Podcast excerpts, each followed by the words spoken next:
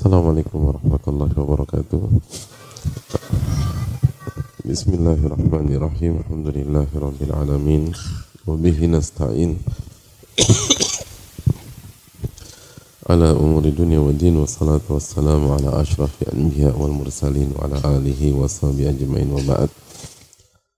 uh, الله yang Alhamdulillah Alladzi bi ni'mati tatimu salihat kita kembali bersua pada majelis yang semoga Allah berkahi ini sebagaimana salawat dan salam semoga senantiasa tercurahkan kepada Rasulullah alaihi salatu wassalam beserta para keluarga, para sahabat, dan orang-orang yang istiqomah berjalan di bawah naungan sunnah beliau sampai hari kiamat kelak. Uh, hadirin Allah muliakan qadar Allah syafaat sebelum maghrib tadi ada kendala internet sehingga uh, kajian atau kajian tidak bisa ditayangkan secara live. Ya Alhamdulillah Allah Subhanahu Wa Taala mengurai masalah tersebut dan uh, tidak ada yang pantas kita ucapkan kecuali bersyukur kepada Allah atas pertolongannya subhanahu wa ta'ala dan uh, bersyukur atas nikmat hidayah, nikmat kesempatan belajar dan lain sebagainya. Karena hidayah adalah nikmat yang paling mahal. Uh, kurang lebih seminggu yang lalu saya bertemu dengan seseorang. Dan kita bicara cukup panjang. Lalu beliau uh, tahadduts bin nikmah beliau menceritakan nikmat Allah Subhanahu wa taala di hadapan saya. Dan uh, intinya adalah beliau menyampaikan nikmat uh, terbesar yang beliau rasakan se seumur hidup beliau. Dan yang menariknya nikmat terbesar dan termewah itu bukan harta bukan uh, kesehatan. Bukan uh, fasilitas dunia. Bahkan justru sebaliknya.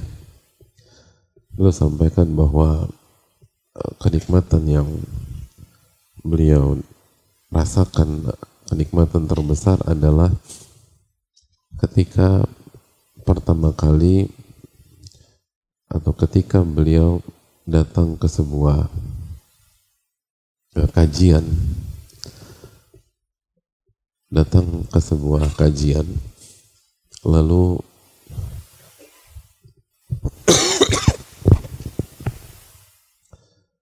Allah merubah hidup beliau melalui kajian tersebut.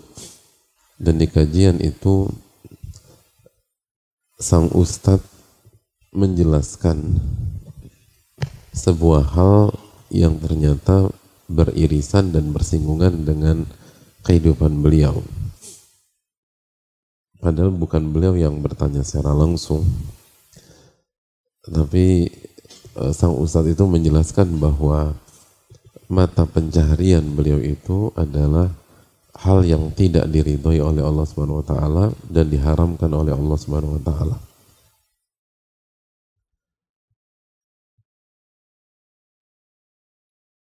Dan itulah nikmat terbesar kata beliau gitu. Yang akhirnya membuat beliau meninggalkan pekerjaannya, meninggalkan penghasilan yang sudah tetap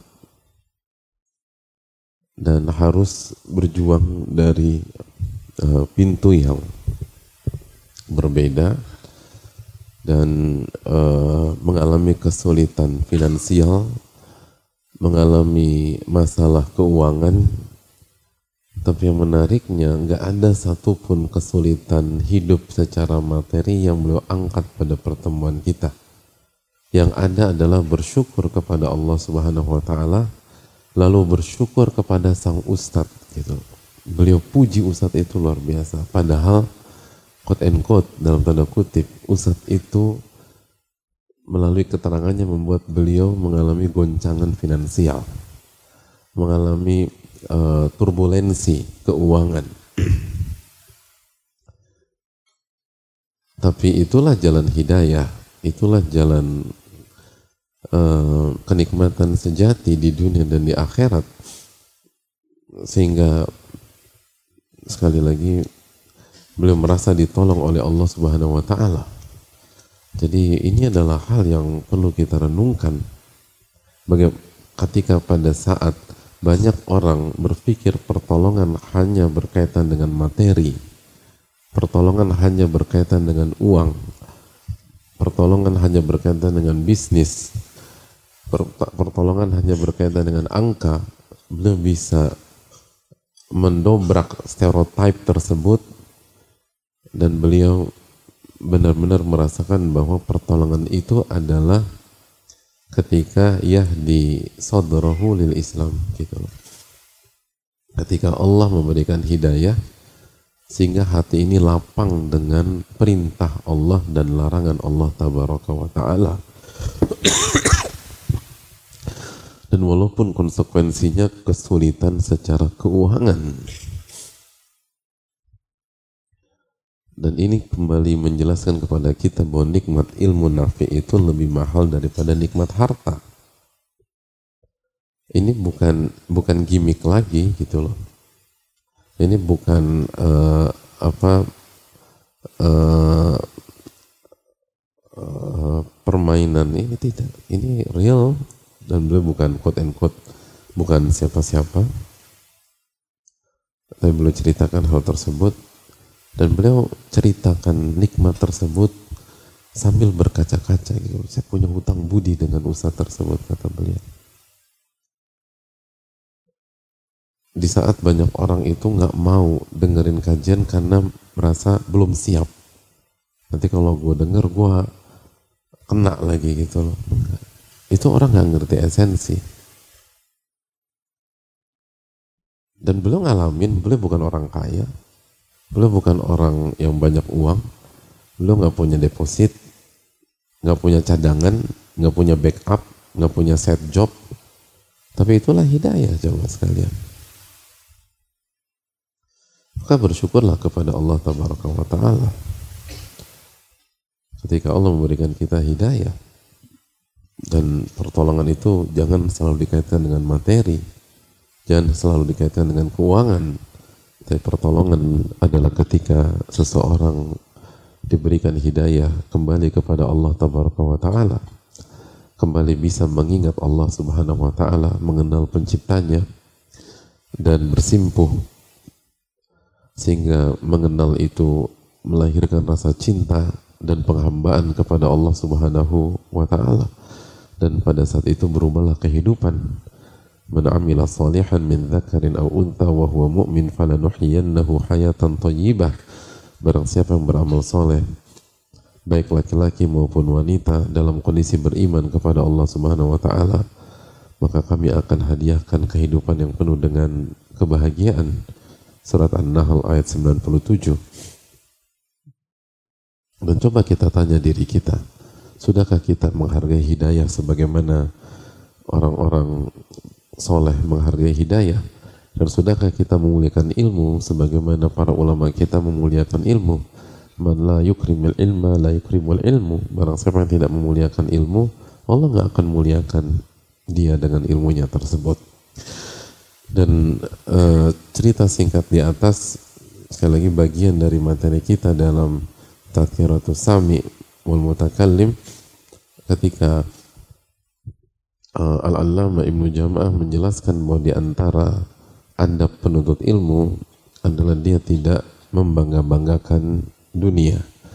Dia tidak membangga-banggakan dunia. Terlepas dia kaya atau dia miskin. Gitu. Baik dia kaya atau miskin, dunia itu bukan ajang untuk dibanggakan ajang bukan untuk ajang di dibanggakan.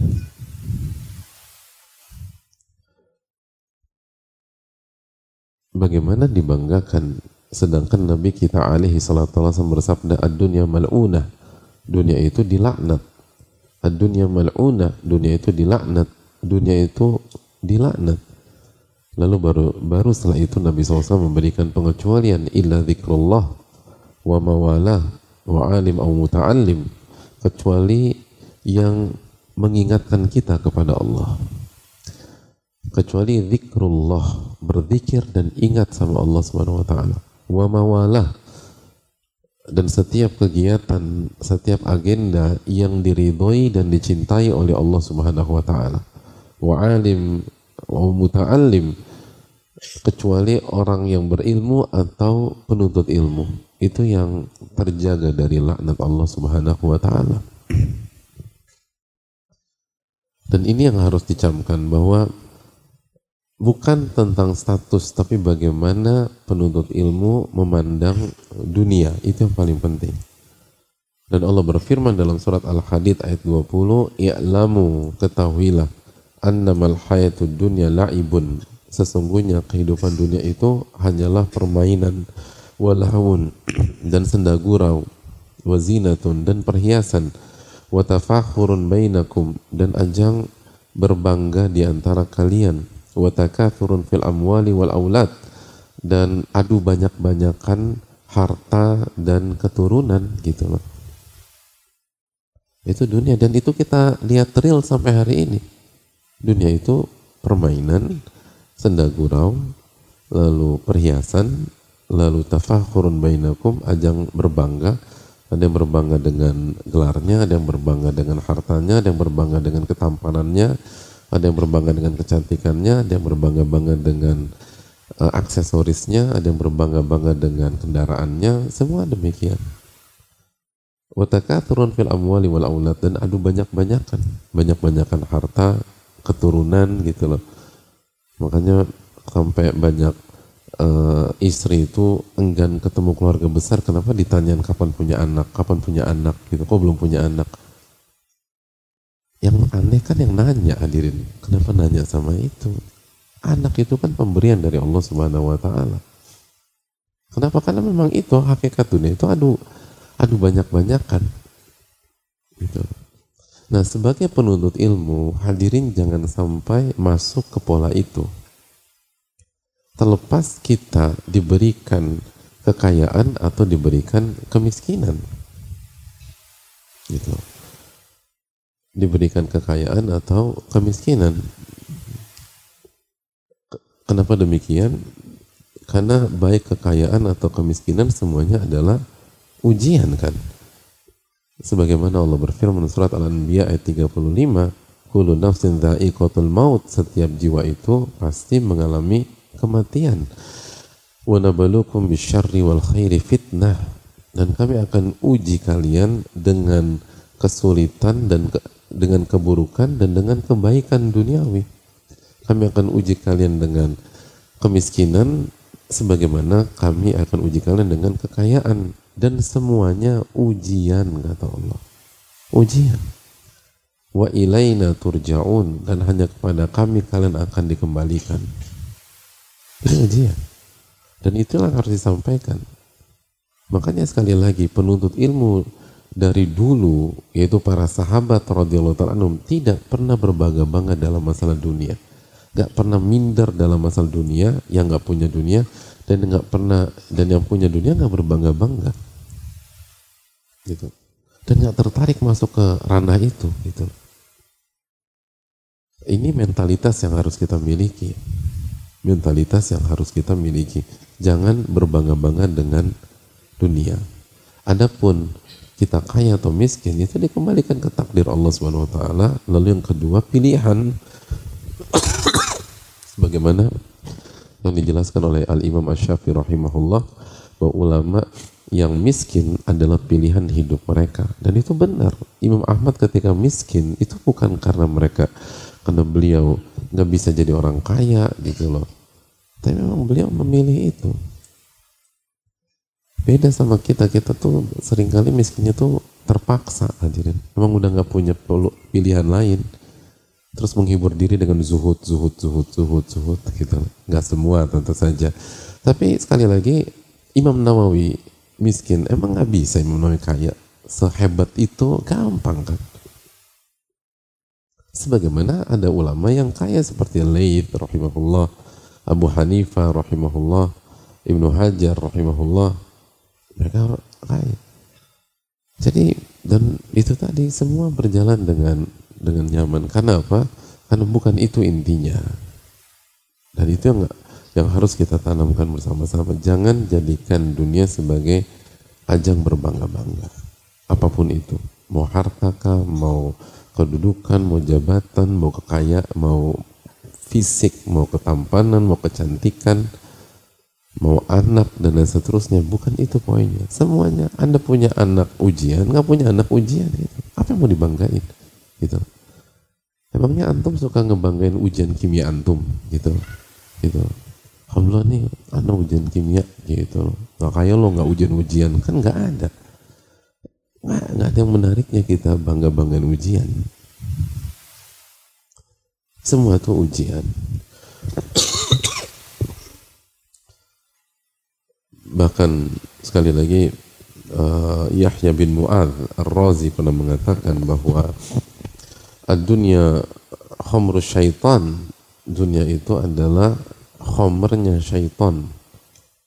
Artinya dunia itu memabukkan dan yang menyuguhkan itu jangan salah kata beliau itu syaitan. Man sakara minha lam yufik illa fi ask fi askaril mautina diman ma'al khasirin. Barang siapa yang apa yang terjebak lalu dia minum lalu dia mabuk dia tidak akan sadar kecuali pada saat sakratul maut. Dan pada saat itu dia hanya bisa nyesel aja gitu dia hanya bisa nyesel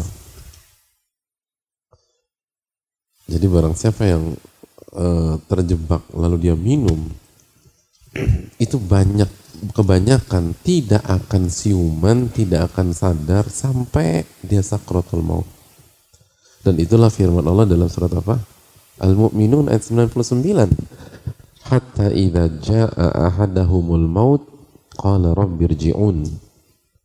Sampai ketika datang kematian baru dia minta rabbirji'un. Ya Allah kembalikanlah aku ke dunia. La'alli a'malu salihan fima taraktu agar aku bisa mengerjakan amalan yang selama ini aku tinggalkan. Kenapa? Mabuk dunia itu. Lalu Allah bantah, kalla nggak ada opsi itu kata Allah.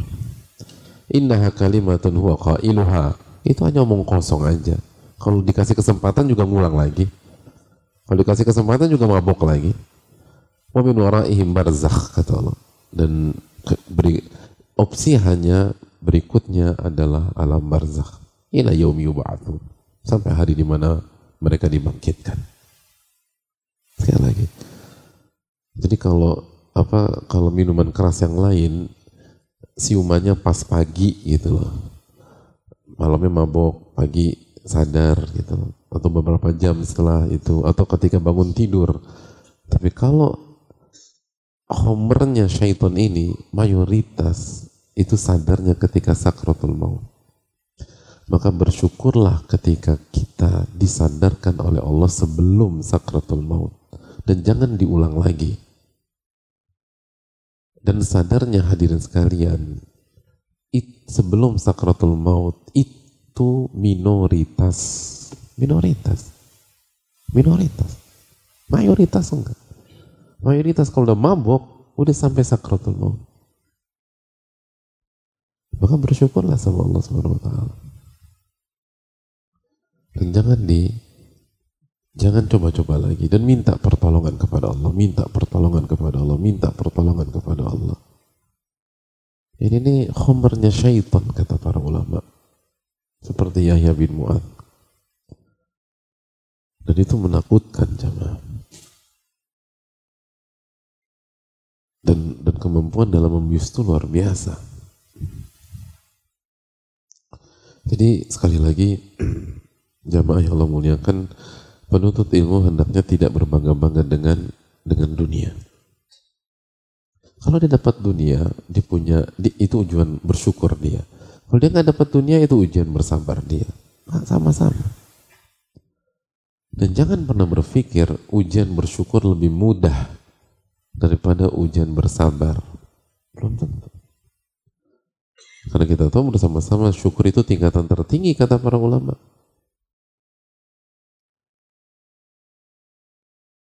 dan menariknya sebagian ulama seperti Ibnu Qayyim menjelaskan bahwa dan sering kali syukur dan sabar itu nggak bisa dipisahkan. Karena ketika kita dapat dunia, kita harus bersyukur. Ketika misalnya hadirin jadi orang kaya selama 40 tahun gitu. Dan senyum-senyum ini misalnya, misalnya. Belum tentu juga, belum. belum. 40 gitu, tahun jadi orang kaya. Berarti kita harus apa? Harus apa? Bersyukur. Nah saya mau tanya, bersyukurnya itu seminggu dua minggu atau selama 40 tahun? Ah, 40 tahun berarti kan kita harus bersabar dalam bersyukur itu maksudnya. Dan susah bersabar dalam bersyukur. Makanya itu yang dijelaskan sebagian para ulama bahwa amalan hati itu salah satu yang membuat pelik dan kompleks itu harus kita kerjakan di waktu yang sama lebih dari satu amalan gitu Jadi dalam satu waktu bisa jadi orang tuh harus menggabungkan antara syukur dan sabar. Bukan syukur secara independen nggak bisa. Tapi syukur dan sabar. Begitu juga misalnya, misalnya antum di apa ditakdirkan jadi orang miskin selama 60 tahun. Gitu loh. Jadi orang kaya tadi 40 tahun, kok orang miskin 60 tahun Ustaz? Ya ini misalnya, misalnya jangan pesimis dulu lah gitu loh. Misalnya 60 tahun. Berarti antum harus bersabar berapa lama? Sebulan, dua bulan atau 60 tahun? Hah? Antum harus bersabar selama apa? 60 tahun. Lalu ketika Allah kasih taufik antum bersabar selama 60 tahun, antum harus apa tuh? Bersyukur karena Allah kasih kekuatan bisa bersabar selama 60 tahun gitu jamaah. Dalam ya keterangan para ulama ya. Gitu. Alhamdulillah gitu loh. Anda bisa jadi orang miskin selama 55 tahun dan Allah kasih kesabaran gitu jamaah ada banyak tetangga-tangga gue tuh jadi orang miskin mau 15 tahun aja sombong. Oh, Alhamdulillah nih anak masih bisa sabar, gitu misalnya. Misalnya, atau dia nggak sabar, dia pakai jalan yang haram, dia pakai jalan yang di, dimurkai oleh Allah gitu loh. Alhamdulillah anda bersyukur gitu. Karena ini semua tuh tentang tentang ujian sama. Semua demikian hadirin. Dan dengan demikian, maka hidup kita diberkahi oleh Allah Subhanahu wa taala, diberikan taufik oleh Allah Subhanahu wa taala. Dan kita tidak termabukkan dan tidak terbius dengan syaiton yang itu tadi kata Yahya bin Mas syaitan selalu menggunakan dunia untuk membius kita. Sehingga kita nggak sadar. Sehingga kita mabuk. Dan mayoritas sadarnya ketika sakratul maut hatta idza jaa ahadahumul maut qala rabbirji'un gitu loh. Sampai ketika datang kematian baru sadar ya Allah balikan saya. La'alli a'malu salihan fima taraktu agar aku bisa ngerjain segala ibadah yang selama ini aku tinggalkan. Itulah hadirin. Dan ini PR besar kita. Jangan berbangga, biasa aja. Jadi ngelihat teman kita kaya, berarti kita lihat dia tuh diuji dengan kekayaan. Ngelihat teman kita miskin, dia diuji dengan kemiskinan. Gitu aja. Dan belum tentu, sekali lagi, ujian kita, eh, ujian dia lebih ringan daripada kita. Udah, makanya kaidah para ulama, al khairu khiratullah. Yang terbaik itu yang Allah pilih buat kita. Jadi yang terbaik itu bukan ambisi kita jamaah. Yang terbaik itu yang Allah pilihkan untuk kita. Karena kalau opsinya di tangan kita, repot kita jamaah. Kenapa repot? Karena manusia itu zoluman jahula innahu kana zoluman jahula. Manusia itu zolimnya luar biasa, bodohnya luar biasa. Nah makhluk seperti kita yang zolimnya luar biasa, bodohnya luar biasa, jika apa uh, opsi kondisinya di tangan dia secara mutlak berantakan lah gitu lah dia. Berantakan. Hancur-hancuran kita. Makanya iman kepada takdir itu tuh menenangkan dan membuat kita bahagia membuat kita optimis dan tidak berbangga-bangga kepada dunia adalah salah satu kunci kebahagiaan. Gitu. Makanya kata para ulama Allah itu merendahkan kehidupan dunia, maka jangan Anda membanggakan sesuatu yang direndahkan oleh Allah Subhanahu wa taala. Itu. Allah dan Rasul itu merendahkan dunia maluna, dunia itu terlaknat. Nabi SAW mengatakan uh, dun laukanat apa laukanat di dunia ta'dilu indallahi janaha ba'udah kalau dunia itu senilai salah satu sayap nyamuk gitu. Jadi maka nggak ada orang yang kafir yang nggak beriman yang Allah kasih minum. Yang menunjukkan ketika orang nggak beriman Allah kasih fasilitas itu berarti nggak ada harta nggak ada nggak ada harganya nggak ada nilainya. Walaupun senilai salah satu sayap nyamuk. Nah itu kan direndahkan sama Allah. Nah jangan anda membanggakan sesuatu yang direndahkan oleh Rob anda subhanahu wa taala dan Rasul anda sallallahu alaihi wasallam. Itu nggak etis hadirin. Itu tidak tidak etis maka penuntut ilmu adalah orang yang harus paling mengerti konsep ini. Tapi bukan berarti dia harus hidup miskin gitu. Kok Anda penuntut ilmunya orang kaya? Berarti Anda membanggakan dunia. Oh beda. Gitu loh. Bisa jadi yang miskin yang membanggakan dunia, yang kaya biasa-biasa aja. Dan sekali lagi, kehidupan orang soleh gitu loh dari pemimpinnya orang soleh, yaitu para nabi dan rasul, sampai para sahabat, para ulama, selalu terbagi dua. Ada yang jalur kekayaan dan ada jalur kemiskinan. Dan semua biasa-biasa aja. Semua biasa-biasa. Artinya semua uh, berjuang sesuai dengan ujian dan jalan yang dipilihkan untuk dia. Itu poinnya jemaah. Dan jangan hasad, jangan pengen punya orang itu nggak bagus. Jangan ada. Sebagian ahli ilmu mengatakan bahwa kita aja udah kerepotan ketika nanti Allah hisap kita apa yang kita punya detik ini. Itu aja udah berantakan kita. Ngapain pengen sama punya orang juga? Gitu. Emangnya kita benar-benar bisa ngejawab kalau Allah tanya kita tentang motor kita yang keluaran tahun 97 itu misalnya. Itu aja udah setengah mati kita jawab. Ya udah nggak usah ketika orang punya motor keluaran baru nggak usah hasad sama dia. Kalau motor 97 aja kita pusing ngejawabnya nanti hari kiamat. Pokoknya apa yang Allah kasih terima dan tetap jangan berbangga-bangga gitu. Jangan berbangga bangga. Penuntut ilmu tidak berbangga-bangga. Makanya kalau ngelihat orang yang itu, dari fadlullah yuti yasha. Makanya kan orang-orang miskin zaman Nabi SAW ketika melihat orang kaya bukan ngelihat hartanya bagaimana, rumahnya kayak istana atau furniturnya mewah, enggak. Apa apa keluhan atau apa curhatan orang-orang miskin di zaman Nabi SAW tentang orang kaya? Kata orang miskin, zahaba Zahaba uh, ahlud duthuri bil ujur. Orang-orang kaya itu meninggalkan kita dengan memborong pahala. Yusalluna kama nusalli. Mereka tuh sholat sebagaimana kita sholat. Wa yasumuna kama nasum. Mereka puasa sebagaimana kita puasa. Walahum fadlun min amwalihim. Tapi mereka punya keistimewaan dari sisi harta. Kita nggak punya yahujuna biha wa ya'tamirun yatasaddaqun aw kama Mereka bisa haji sedangkan kita belum bisa haji nih. Mereka bisa umrah sedangkan kita belum bisa umrah. Mereka bisa bersedekah, kita dapat sedekah gitu. Jadi yang menjadi kegusaran orang-orang miskin pada zaman Nabi kenapa dapat terus gitu loh. Kalau kita senang nggak dapat terus, alhamdulillah masya Allah dapat terus gitu. Kalau mereka itu gusar, Kenapa seumur hidup gue dapat terus ya? Kapan gue ngasih gitu? Kenapa dapat lagi nih? Kapan saya ngasih? Maka Nabi SAW ngajarin mereka zikir. Akhirnya mereka amal, amalkan.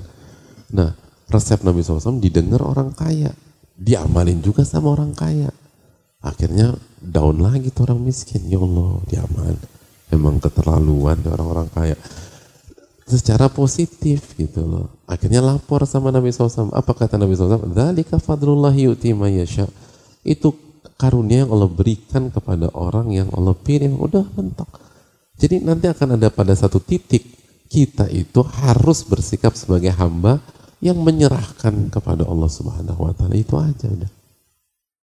Ya, mereka tuh nggak peduli dengan mobilnya orang kaya, terus apa brand yang dipakai orang kaya atau misalnya fasilitas enggak. Karena mereka orang penuntut ilmu tuh tahu semua itu nggak ada yang gratis. Semua itu akan dihisap. Dan kita yakin bahwa Allah lah yang memilihkan yang terbaik buat kita. Al khairu khiratullah. Yang terbaik adalah apa yang Allah pilihkan untuk untuk kita. Biasa aja orang-orang yang ngaji itu atau yang hijrah ada yang kaya, ada yang miskin, biasa aja. Ada ustadz-ustadz yang kaya, ada ustadz-ustadz yang miskin, ada kiai-kiai yang kaya, ada kiai-kiai miskin, ada ulama yang kaya, ada ulama yang miskin. Ada para nabi yang kaya, ada para nabi yang miskin. Itu semua sunatullah. Hidup itu dari dulu begitu. Dan kalau mereka penuntut ilmu sejati dan pemilik ilmu nafi, mereka nggak pernah mempersoalkan masalah itu nggak pernah mempersoalkan masalah masalah itu dan mereka nggak tertarik membangga banggakan masalah itu itu poin. Makanya jamaah sekalian Allah muliakan. Uh, terakhir terakhir. Uh, ada seseorang ada seseorang uh, mengucapkan inna lillahi wa inna ilahi rajiun. Di hadapan Fudel bin Iyad. Di hadapan Fudel bin Iyad. Inna lillahi wa inna ilahi rajiun. Lalu apa komentar dari Fudel bin Iyad? Kata beliau, eh, Ata'arifu tafsir ma taqul? Apakah Anda mengerti tafsir dan makna kalimat yang Anda ucapkan itu? Dan innalillahi wa inna ilaihi kan kalimat yang diucapkan ketika kita kita kata apa nih hadirin? Innalillahi wa inna rajiun. Hmm? Al-Baqarah 156 Alladzina idza asabatuhum musibatun qalu inna lillahi wa inna ilaihi rajiun. Orang-orang sabar itu adalah orang-orang yang ketika tertimpa musibah mereka mengucapkan inna lillahi wa inna ilaihi rajiun. Nah ditanya sama Fudel bin Iyad rahimahullah, tahu nggak tuh maknanya?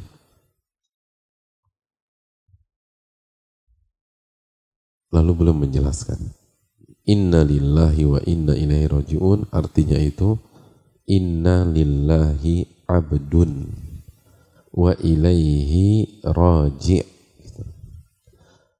Artinya itu kami ini hanyalah hamba Allah. Dan hamba itu nggak punya apa-apa.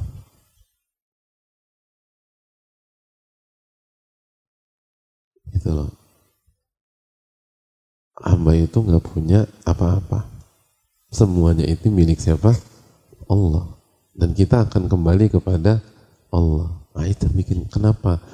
Kenapa ketika kita kena musibah, kehilangan dunia, kita diucap, disuruh ucapkan innalillahi wa inna rajiun untuk mengingatkan bahwa kita ini hamba dan hamba itu punya sesuatu nggak punya. Hamba saya kan nggak punya apa-apa. nah itu akan membuat kita tenang. Gitu loh.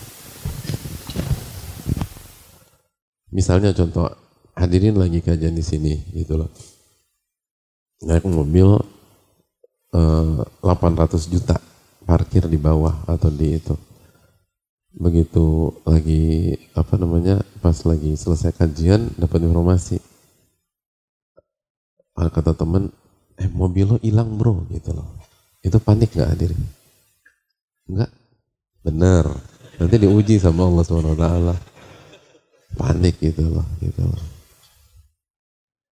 Maksud lo apa? Ya, mobil lo tuh kan disebutin mereknya, apa namanya, uh, speknya gitu loh. Varian apa, persis gitu loh. Lo parkir di itu kan, di lantai tiga kan gitu loh. Iya benar, hilang tuh tadi. Tertangkap kamera CCTV. Jadi bukan ketangkep tangan, kamera yang tangkap. Jadi ya hilang udah. Panik. Eh pas panik, tiga menit kemudian ada orang datang, eh buk, yang hilang bukan mobil lo, gitu loh. Tapi mobil orang lain yang mobilnya sama persis dengan mobil lo. Kita tenang nggak? Tenang nggak? Tetap panik. Nah ini nggak waras hadirin. Nah, tenang apa enggak? Tenang. Kenapa tenang? Karena yang hilang itu bukan punya kita. Makanya kita tenang. Alhamdulillah. Tenang. Jadi yang hilang bukan punya gua nih. Bukan. Itu mobil orang. Alhamdulillah. Gitu. Nah, ketika kita kena musibah, terus kita diajarkan sama Allah Subhanahu wa taala mengucapkan innalillahi wa inna ilaihi rajiun. Yang artinya tadi apa? Bahwa kita ini semuanya hanyalah hamba. Hamba itu punya hak milik apa enggak? Enggak punya. Punya kepemilikan enggak punya. Maka kalau benar-benar kita ucapkan itu dengan ilmu dan keyakinan, tenang kita. Tenang. Gitu. Dan sebaliknya, korelasinya dengan kajian kita, kita nggak akan berbangga-bangga dengan dunia. Gitu loh. Kita nggak akan berbangga-bangga dengan dunia. Karena apa? Ya bukan punya kita. Saya mau tanya sama Antum, kalau tetangga RW Antum beli Ferrari, kira-kira Antum bangga-banggain nggak Ferrari itu? Enggak kan, kenapa? Ya bukan punya saya Pak Ustadz, gitu loh. Ya sama, Anda punya itu, itu bukan punya Anda. Itu semua ini tuh hak milik Allah Subhanahu wa taala. Jadi apa alasan kita bangga-banggakan dunia? Makanya dari sini kita bisa tarik sebuah kesimpulan, orang yang berbangga-bangga dengan dunia adalah orang yang sangat rapuh dan akan galau ketika dia kehilangan hal tersebut atau kehilangan dunia itu. Dan pasti kita akan kehilangan dunia itu pasti. Gitu. Jadi kalau kalau kita tetap ngotot, enggak, gue harus bangga-banggain dunia. Ya udah, konsekuensinya adalah setiap Anda kehilangan bagian dari dunia, Anda akan berantakan. Gitu, pasti itu. Dan setiap kita yakin bahwa kita ini hamba dan semuanya ini adalah hak milik Allah. Allah Subhanahu wa ta'ala Malik, Maha Pemilik, Allah Rabbul Alamin, Allah Rabbnya alam semesta, maka setiap ada kehilangan dunia, kita akan tenang karena kita nggak merasa memiliki dan kita nggak pernah berbangga-bangga dengan itu semua. Selanjutnya wa ilaihi roji dan kita akan kembali kepada Allah. Innalillahi wa inna ilaihi rajiun. Kita adalah hamba dan kita akan kembali kepada Allah. Innalillahi wa inna ilaihi rajiun. Faman alima annahu lillahi abdun wa annahu la budda ilahi raji' falyalam annahu mawquf dan barang siapa yang yakin bahwa dia adalah hamba dan dia akan kembali kepada Allah, maka camkan dan ketahuilah bahwa dia akan berdiri atau didudukkan dan disuruh berdiri di hadapan Allah Subhanahu wa taala di hari kiamat kelak. Wa man alima annahu mauquf falyalam annahu mas'ul dan barang siapa yang memahami dan yakin bahwa dia akan berhadapan dengan Allah maka ketahuilah dia akan ditanya oleh Allah tentang nikmat-nikmat tersebut dan duniawi tersebut. Wa man alima annahu mas'ul falyu'idda lis-su'ali jawabah. Dan barang siapa yang yakin bahwa dia akan ditanya oleh Allah, maka mulai sekarang lebih baik fokuskan diri kita mempersiapkan jawabannya di hadapan Allah. Jadi pada Anda berbangga-bangga, mulai sekarang Anda persiapkan kalau Anda ditanya Anda bisa jawab. Jadi mulai sekarang nih uh, pulang eh tadi datang ke sini naik apa? Nah, ya Allah, bingung hadirin. Ini halus semua ini. Ketika kita naik motor gitu atau naik mobil, pas nanti sampai mobil saya motor, ah, mikir nih, ini mobil akan ditanya di hari kiamat. Udah, saya udah punya jawabannya belum? gitu terus sampai rumah gitu loh rumah rumah hadirin misalnya 900 meter uh, ngelihat rumah ini rumah akan ditanya di hari kiamat. Udah kalau ditanya udah punya jawabannya belum? Gitu loh. Alhamdulillah aku uh, rumahnya 4L Ustaz. Lu lagi lu lagi. Ya sama lu lagi lu lagi juga ditanya sama Allah. Gitu loh. Bisa nggak ngejawab tuh? Lalu masuk ke kamar, kamarnya enak, kasurnya oke. Okay. Ah, sebelum tidur tuh mikir, ini akan ditanya. Bisa jawab nggak nanti? Begitu. Jadi kita nggak punya waktu untuk berbangga-bangga hadirin. Gak ada waktu berbangga-bangga. Kita sibuk mempersiapkan jawaban. Gitu. Gitu hadirin. Nah mendingan itu udah mikirin. Semoga Allah kasih taufik kepada kita untuk bisa menjawab pertanyaan-pertanyaan tersebut karena nggak mudah. Thumma la tus'alunna yawma idzin 'anil na'im. Kalian pasti akan ditanya oleh Allah tentang nikmat-nikmat yang kalian dapatkan pada hari tersebut, hari kiamat. Itu. Semoga Allah kasih taufik sudah masuk waktu Isya. Dan oh terakhir sebelum kita tutup jangan lupa kita masih berada di Dhul Hij, eh, Hijjah nih ya, Dhul Hijjah. Berarti kita masih berada bersama hari-hari yang istimewa. Walaupun musim haji telah usai, walaupun Idul Adha sudah usai, walaupun 10 hari pertama sudah usai, tapi kita masih punya hari-hari terakhir Dhul Hijjah dan kita masih punya satu bulan Al-Muharram yang status dua bulan ini adalah dua bulan haram. Maka ingatlah selalu setiap amal soleh masih dilipat gandakan oleh Allah dan setiap dosa pun dilipat gandakan oleh Allah Taala. Semoga Allah memberikan taufik kepada kita untuk memaksimalkan hari-hari ini dan sebuah kebahagiaan bisa kembali bertemu dengan jamaah sekalian. Semoga Allah berkahi majelis ini dan mengampuni dosa-dosa dan kesalahan kita dan semoga kita mendapatkan ilmu nafi. Allahumma inna nas'aluka ilman nafi'an wa na'udzubika min ilmin la yanfa'. Subhanaka wa la ilaha illa anta astaghfiruka wa atubu ilaik. Assalamualaikum warahmatullahi wabarakatuh. Syukran.